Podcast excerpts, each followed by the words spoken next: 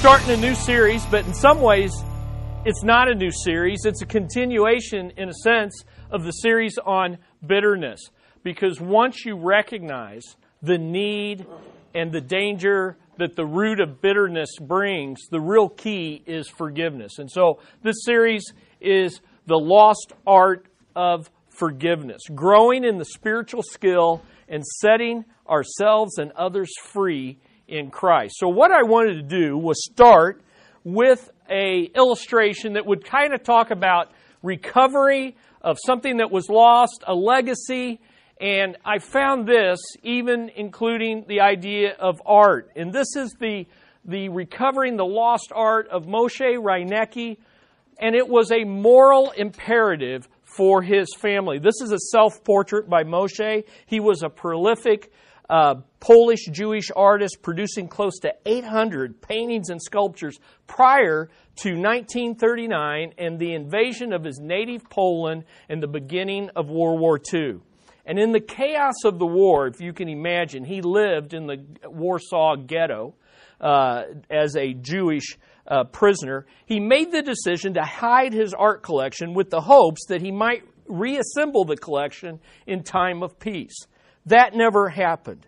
Rynecki perished in the Holocaust. The last time anyone is known to have heard from Rynecki was in 1943 when his wife, well, I got these out of order, sorry about that, his wife, Perla, received a postcard that he had sent from Majdanek, a concentration camp near Lublin, Poland. The Nazis had transported him there from the smoldering ruins of the Jewish ghetto in Warsaw. The rest of his family had stayed in Warsaw, posing as Christians to escape the Holocaust. The rest of his, uh, the, he scrawled a message and got it out of, uh, out of the concentration camp, reassuring his wife that he was well and painting in the camp. And his son, uh, George Rynecki tells us about this. Now, this is a, a picture he painted of his wife. Uh, he, she ran an art store while he could free up and do his paint work. Uh, by the time uh, Rynecki was sent to the concentration camp, he had entrusted about 800 of his artworks to friends. A few dozen works in the family hands inspired his great granddaughter, Elizabeth Rynecki, to write a book, Chasing Portraits a great granddaughter's quest for her lost art legacy. And she says in her uh, book that this was a moral imperative that she had to fulfill. She added in a phone interview that the need to research became even more urgent since potential eyewitnesses were dying off. So they, they had to, he, he rolled up his paintings and he, he put them into hiding. The problem is finding where they all are. And some of the things that he liked to do, his work was strictly restricted to Jewish work. So here's a, a painting of life in the synagogue. And, uh, and then also paintings there even in the concentration camp. So these are guys that are, are playing chess. Um, more of Rynecki's artworks are said to have been found on Warsaw streets, stored in a barn, and salvaged from a train that had been bombed. In fact, some of his work was found like crumpled up, and they've literally had to stretch it out and smooth out the uh, out, out of the creases out of it. When people ask Miss Rynecki when she will finish her work on the inherited paintings and the missing ones, she replies, I'll never be done ever. Well, I thought that was just kind of a great reminder that there are legacies that are lost and they need to be recovered by those that value them and think they are important. So, what we want to look at in this first lesson is recovering not the art of a painter, but the lost art of forgiveness. So, take a look in your notes there, and this is the main idea that I want you to get not only for today's lesson, for really the rest of the series. As Christ followers, we have a moral imperative, not from uh, just on our own, something we've come up with, but from the Lord Jesus Christ to do what? To recover the lost art of forgiveness. To recover the lost art. As I was doing the study and preparing for the series, I came across a couple quotes, and I think they're important enough. I put them in your notes. And they kind of caught me off guard at first because they're just really bold statements. Look at the first one. The single most important concept in biblical Christianity is forgiveness. And then another writer said this Forgiveness is at the very core of Christianity. In fact, forgiveness is so central to the Christian faith, the argument could be successfully made that without forgiveness, Christianity as we know it would not exist. The central message of Christianity is that God loves mankind and has forgiven their sins because of the sacrifice of his son, Jesus. Forgiveness cannot be separated from Christianity any more than a man can be separated from air and still survive. Now, I read those and I'm like, I, you know, I don't know. Would, would, would, do I, I had to really kind of say, I'm not sure I would say that about forgiveness. I'm not sure that would naturally come to my mind as I try to summarize the core of Christianity. And so it kind of forced me to say, well, what does the Bible say?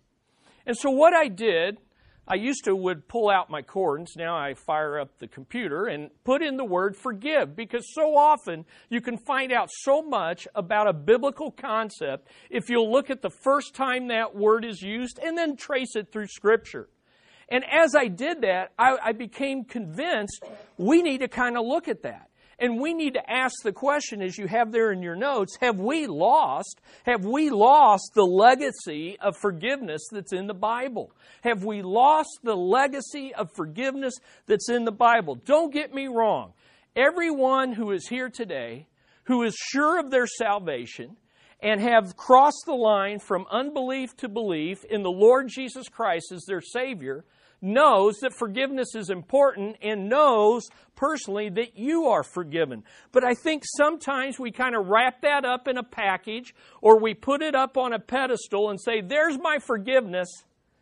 And we kind of mentally do that because we go back to a point in time where we made a decision. We say, now that's when forgiveness happens. And we kind of forget that it's the core of Christianity, that it's, a, it's linked to us like air in food, and that to ignore forgiveness or to lose that legacy. This lady did not, this great great granddaughter did not want to lose a legacy that was cherished of a talent, of a skill.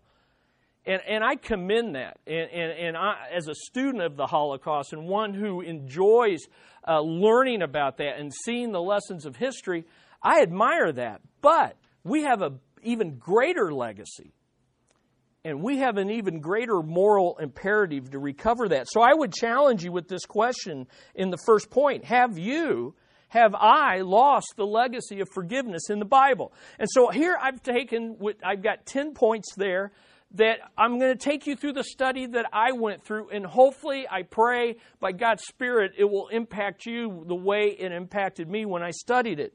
Now, the first time that the concept of forgiveness is introduced in the Bible is in Genesis 3. So you've got to understand that you can't always study a theological concept by just the word itself.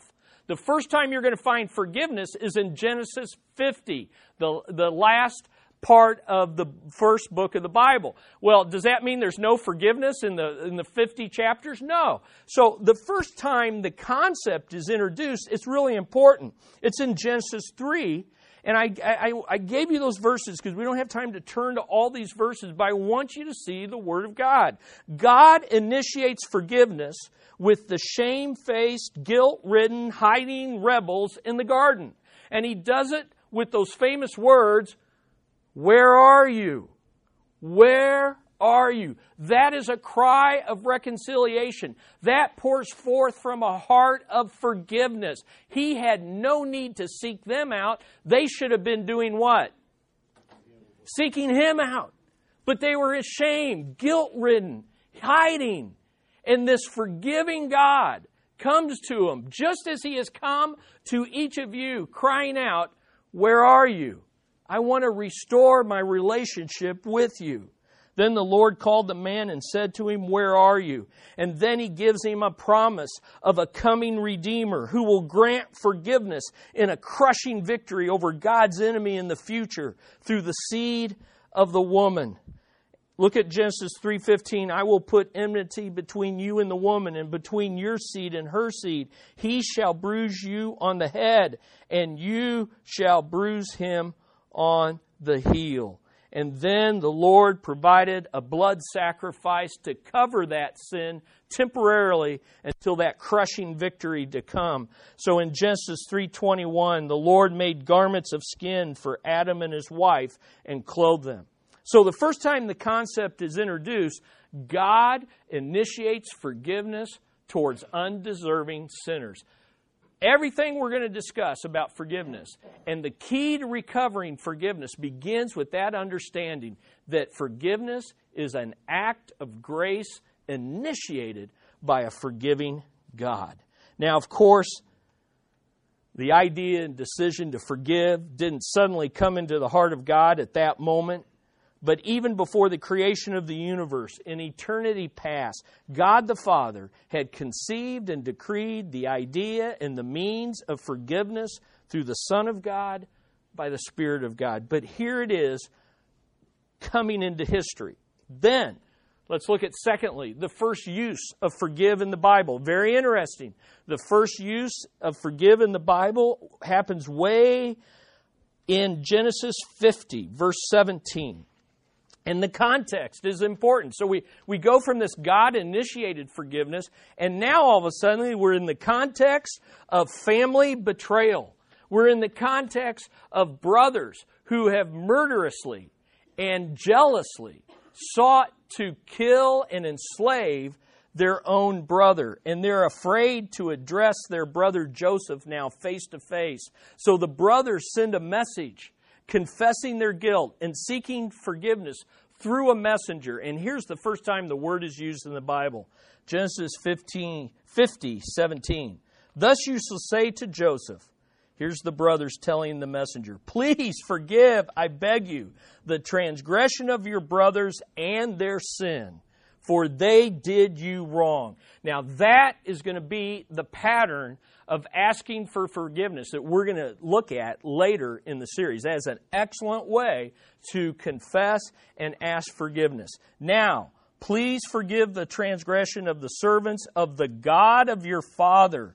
And Joseph wept when they spoke to him. Man, here we are in the context deep hurt, deep pain, deep betrayal.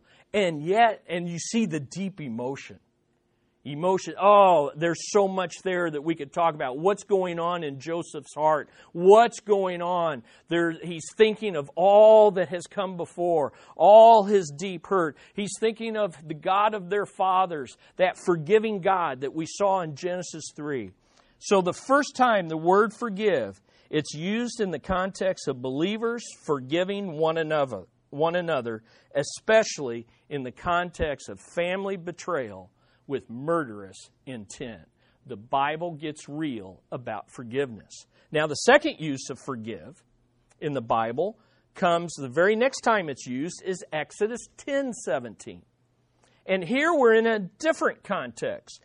Pharaoh, an unbeliever, is asking Moses to seek God's forgiveness to escape further divine judgment through the plagues that God was bringing. So let's look at that. Exodus 10 17. Second time the word forgive is ever used in the Bible. Now, therefore, please forgive my sin only this once, and make supplication to the Lord your God that he would only remove this death from me. Here is a request for forgiveness from an unbeliever asking a believer to mediate for him before a holy God who's pouring out judgment and notice, he's really not confessing any sin. He's really not desiring a relationship. What does he want?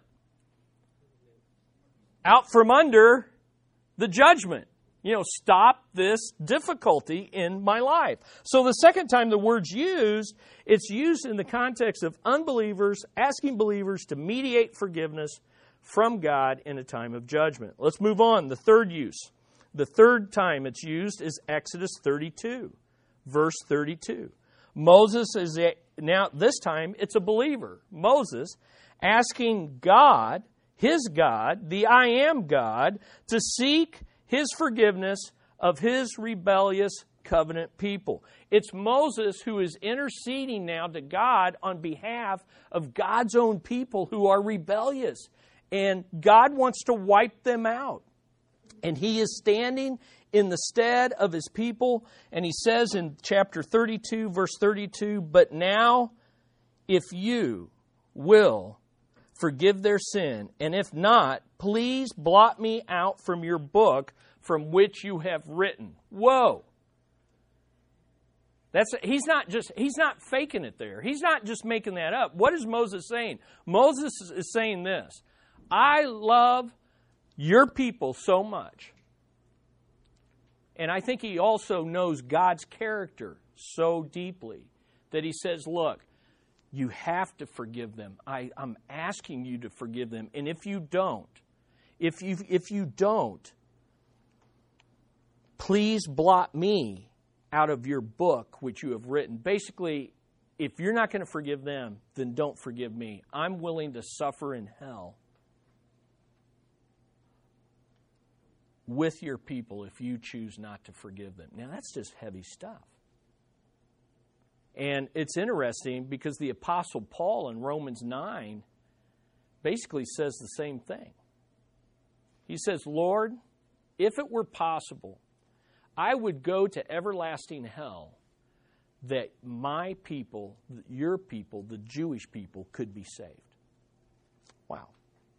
So, this third time the word is used in the Bible, it's the context of God forgiving his own forgiven people and a human mediator being willing to be cursed forever in their place. Keep those things in mind. Let's look at the fourth use. The fourth use of forgive in the Bible is Exodus 34. And here, God is responding to Moses' request. That request to forgive his people came along with a request from Moses of, Show me your glory, show me your name, show me your character. And so in Exodus 34, 6 through 7, one of the most important passages in the Bible, God grants Moses, graciously grants his request, and says, This is who I am. Wow. Look at what it says, verses 6 through 7. Then the Lord passed by in front of him and proclaimed, The Lord, that is, I am, the Lord God, the I am God, compassionate and gracious slow to anger, and abounding in loving kindness and truth, who keeps loving kindness for thousands, and here it comes, who forgives iniquity, transgressions, and sin. And then comes this word, yet. Yet, God's character is not just all mercy and compassion and forgiveness, yet He will by no means leave the guilty unpunished visiting the iniquity of fathers on the children and on the grandchildren to the third and fourth generations. Whoa! Wow, there is the character of God. So imbalanced in our culture today. One of justice and mercy. But notice, He is a forgiving God who also executes perfect justice and judgment on sinners. That creates a tension, doesn't it? How is he going to be just and forgiving? Number six, the first use of forgive in the New Testament. Let's jump to the New Testament. What is the first use of, New Te- of the word forgive in the New Testament? Well, it's found on the lips of te- uh, Jesus as he teaches his disciples how to pray. And in doing so, he makes it a moral imperative for his followers to recover this lost art of forgiveness that had been lost by the Jewish people due to unbelief, due to legalism, and due to religious hypocrisy. Before we get too down on the Pharisees, I think we need to realize I am a Pharisee. We are Pharisees. They were Bible believing, God honoring people who had mistook through unbelief and through legalism and had focused on things and had forgotten the practice of forgiveness. So here's what he says, Matthew 6:12. Jesus teaching us, here's how you pray on a daily basis and forgive us our debts as we also have forgiven our debtors.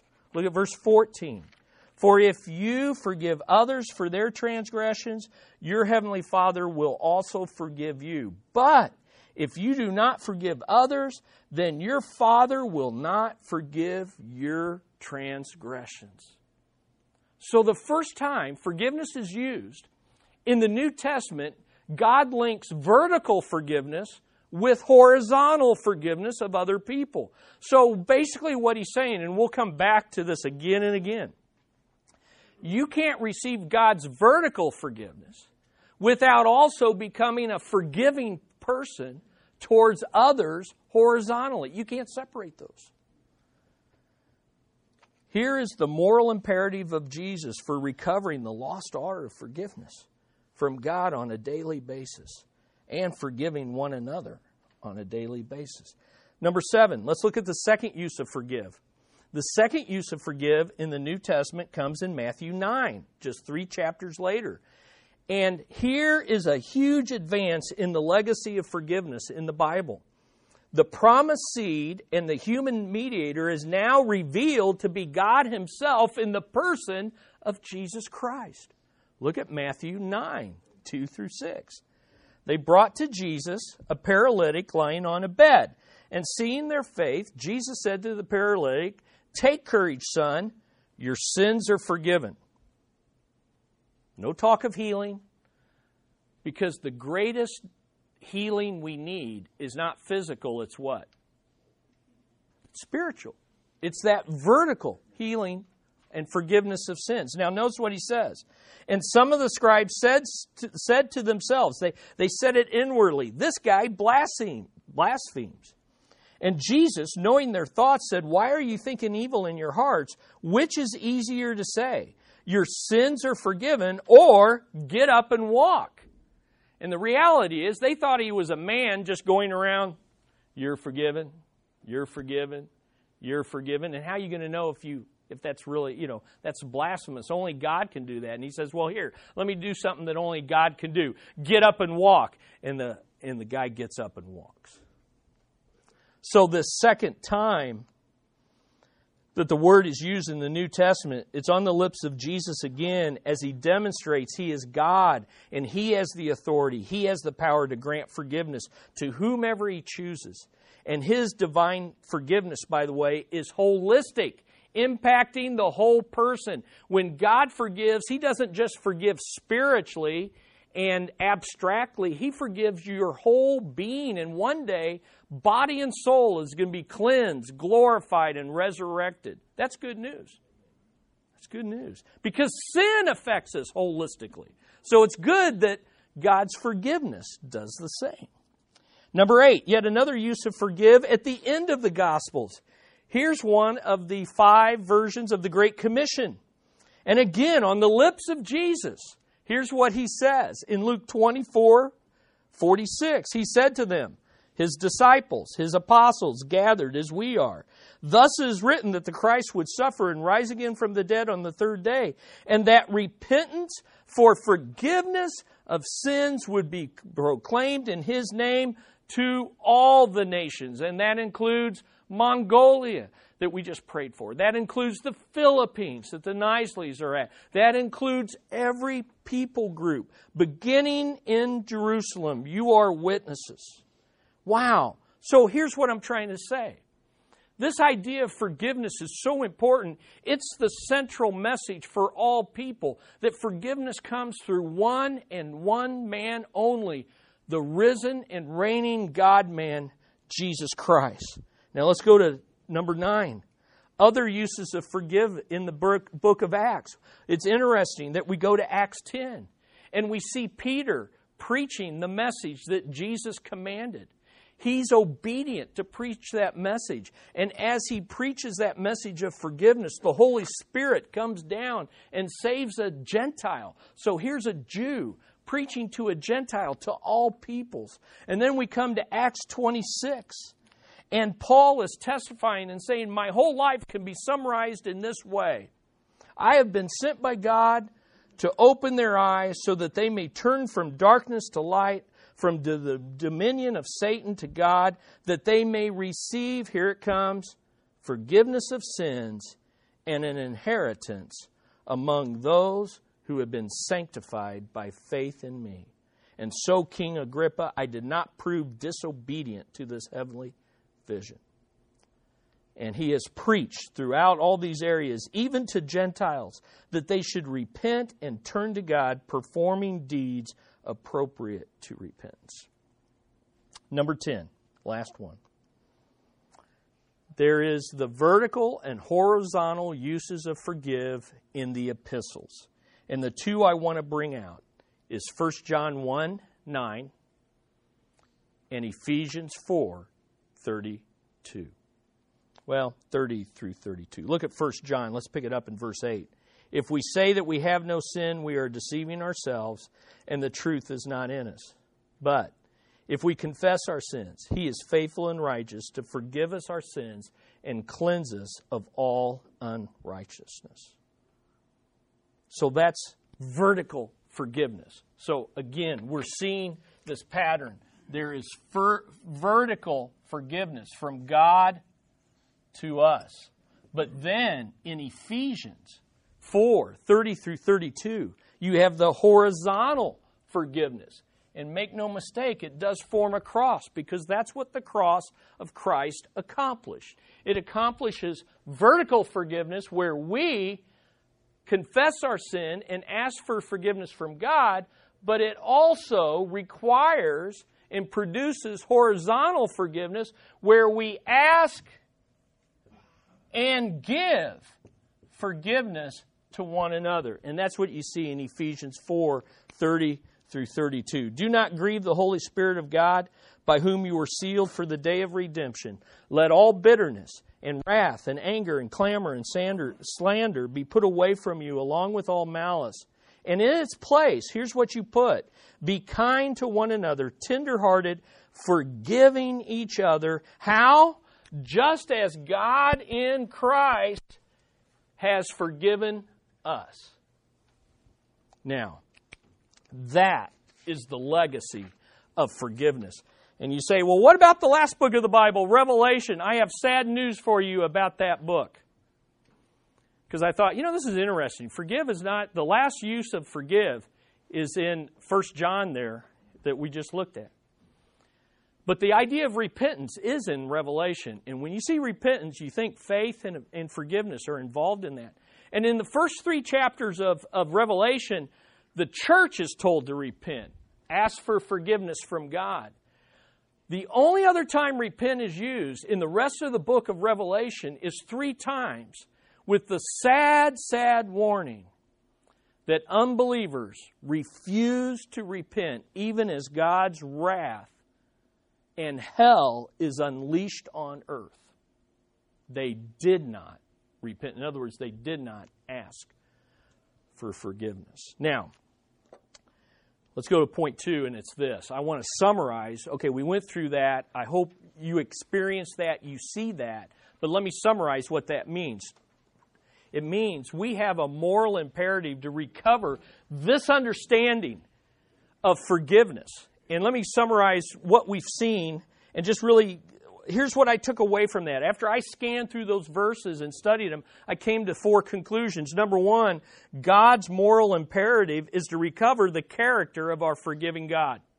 Our God is a forgiving God. Forgiveness is at the heart of God. If we know Him and if we are His children, then we need to recover that character in our own character. Okay, number one. Number two, recover Christ as the only mediator of forgiveness for all people. He is the only one who has the right to grant forgiveness. He's the God man.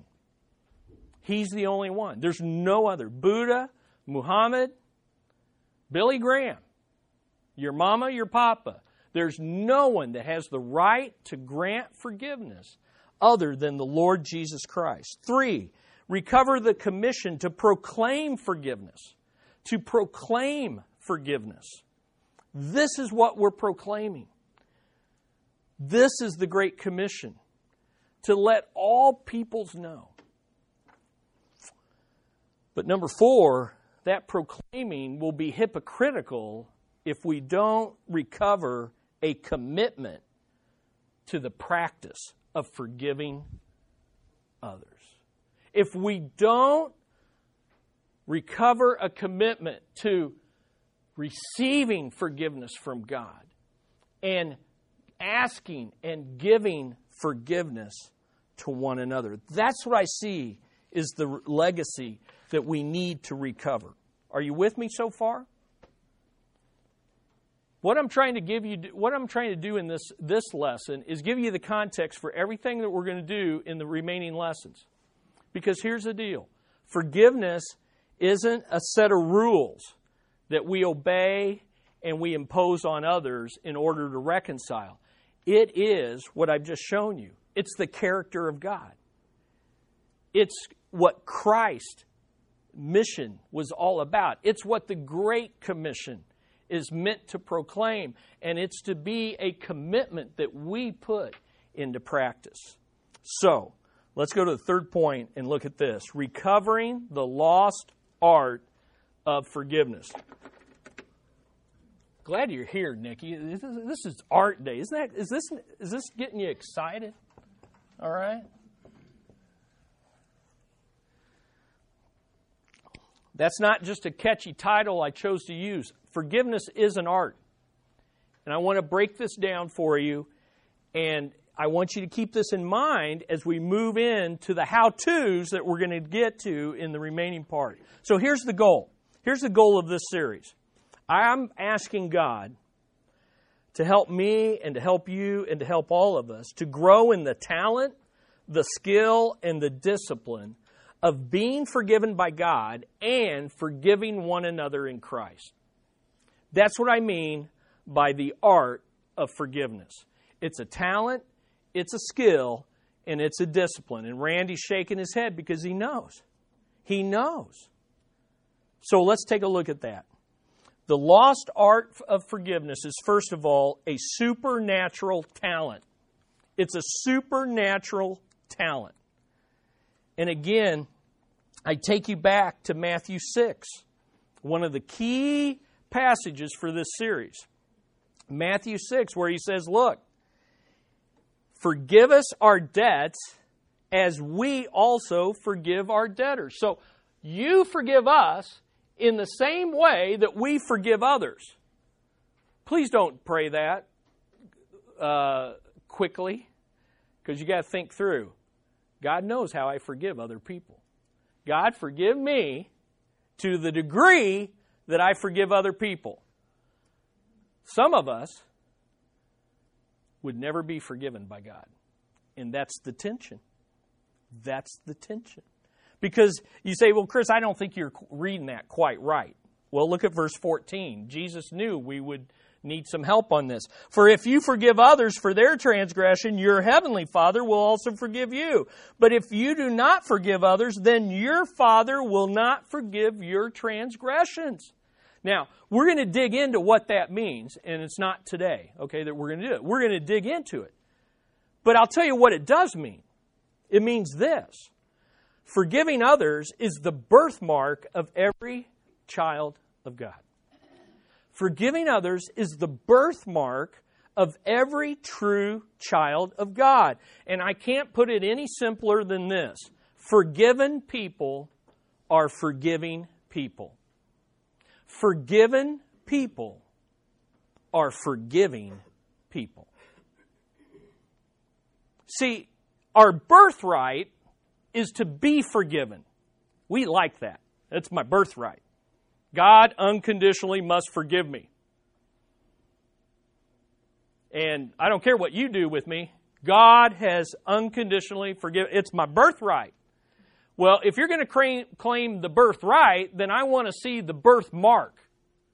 Because those who have the birthright will show the birthmark of being forgiven. Do you, do you see where I'm going with this? Here's what Jesus said in the chapter before Matthew 6, Matthew 5 Blessed are the merciful, for they shall receive mercy. Blessed are the peacemakers, for they shall be called sons of God. Secondly, I want you to see under this idea of talent, it's a supernatural response to receiving and rejoicing in God's forgiveness of us. So, when we forgive others, it's not a drudgery, it's, it's a response to us being forgiven Because I'm forgiven, I respond with forgiveness and rejoice in doing so because I know how good it is to be forgiven. Are you with me? You see, being, for, being uh, a forgiving person is not a natural ta- talent, it's a supernatural one given by God. So here's my, here's my point it's not natural to forgive people who hurt you. Can I hear an amen? It's not natural, it's supernatural. It's the ability and the talent that God gives. It's a grace enabled gift. And that's the third point. It is a grace enabled gift that God the Father gives to every one of His children when they're born again. Man, we ought to be rejoicing in this.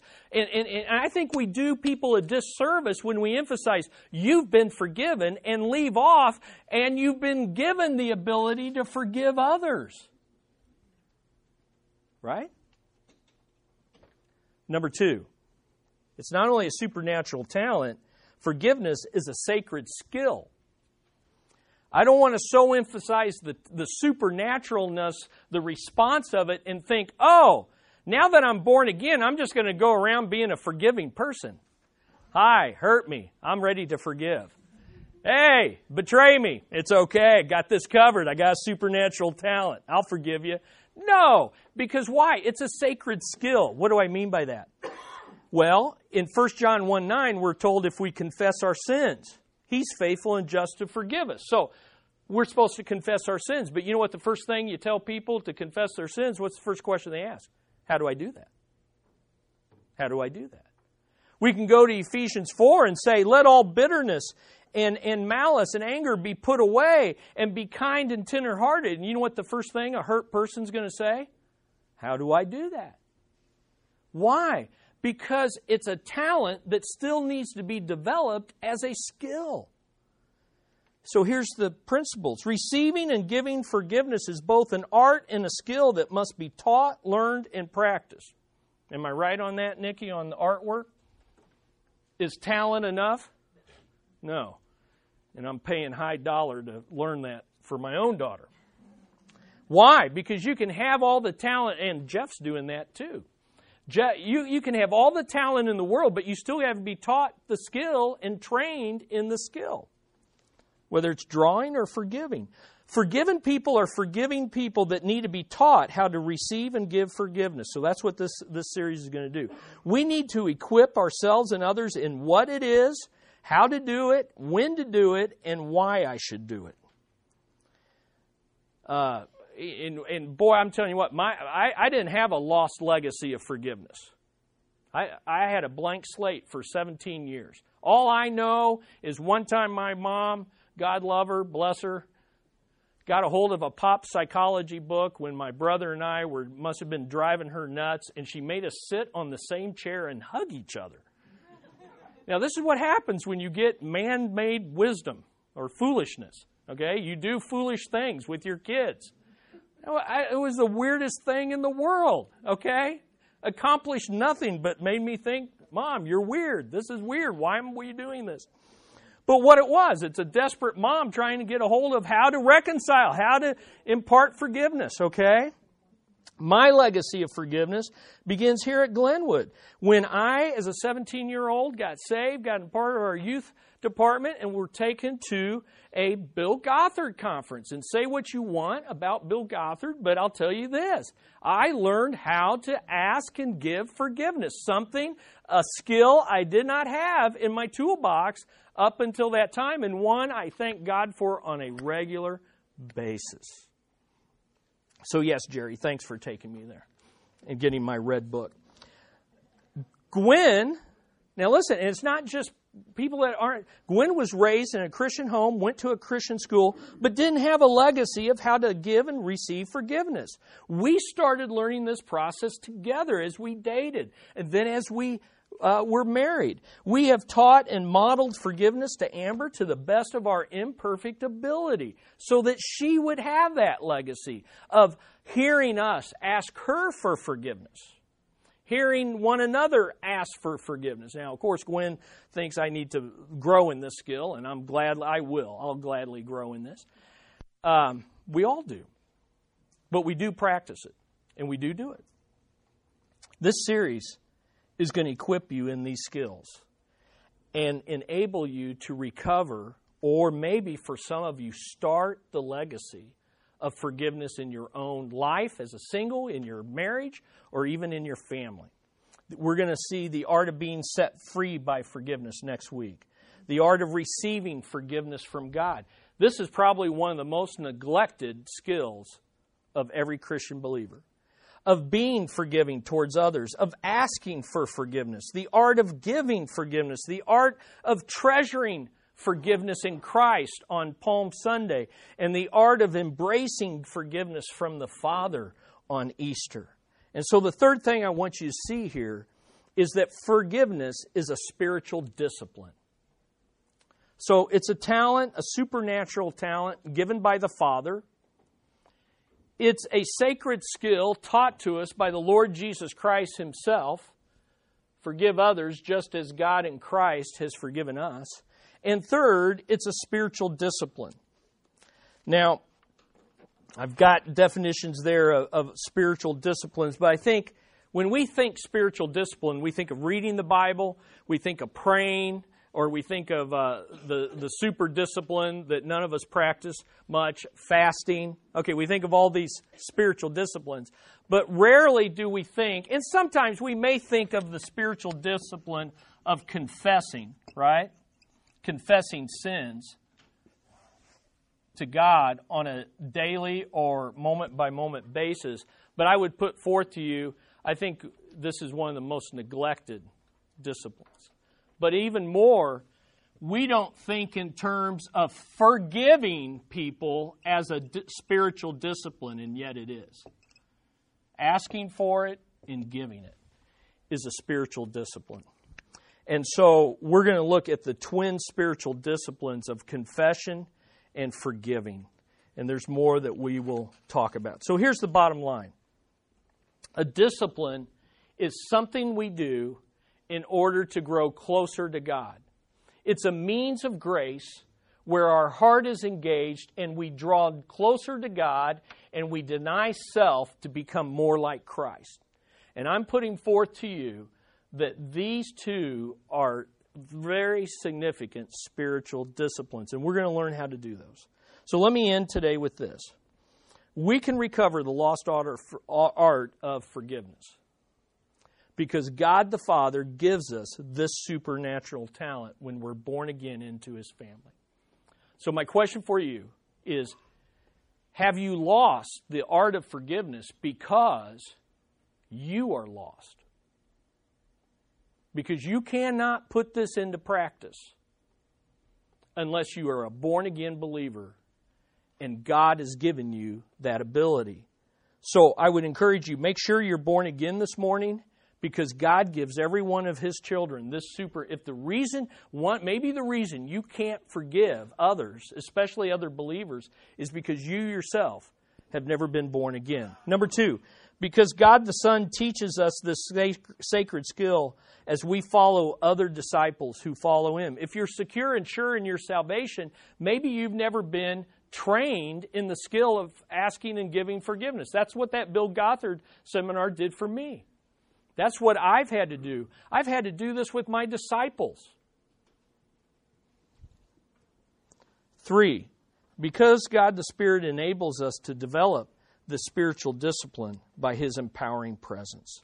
Listen, you may be born again and have the talent. You may have been discipled in the skill, but maybe you're resisting the Spirit in granting forgiveness and you're not practicing this spiritual discipline. You are resisting what the Holy Spirit is leading you to do. I can't emphasize enough, especially parents and married couples, this is the key to grow in your marriage. If you can't ask and give forgiveness, you're doomed in the honeymoon, usually.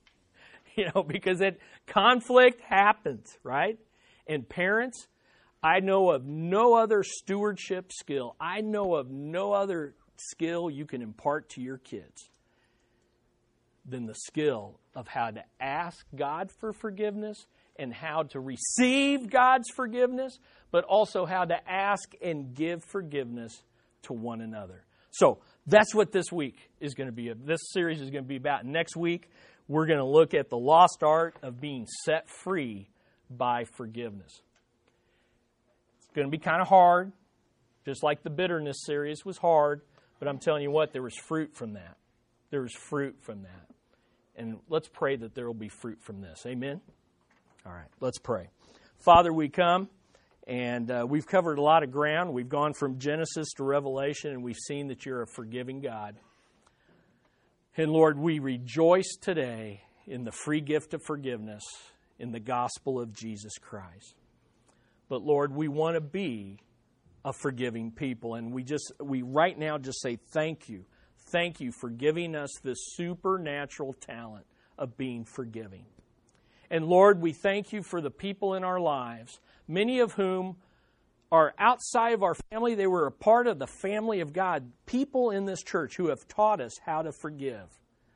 But Lord, we want to be disciples who practice this spiritual dis- discipline with all people, no exceptions. Even that dirty rat at work and even that scoundrel that betrayed us, even that person, that close family member or believer in Christ who we have gotten crosswise with, we want to extend forgiveness. So, Lord, teach us in the weeks to come. In Jesus' name, amen. Amen. Good stuff.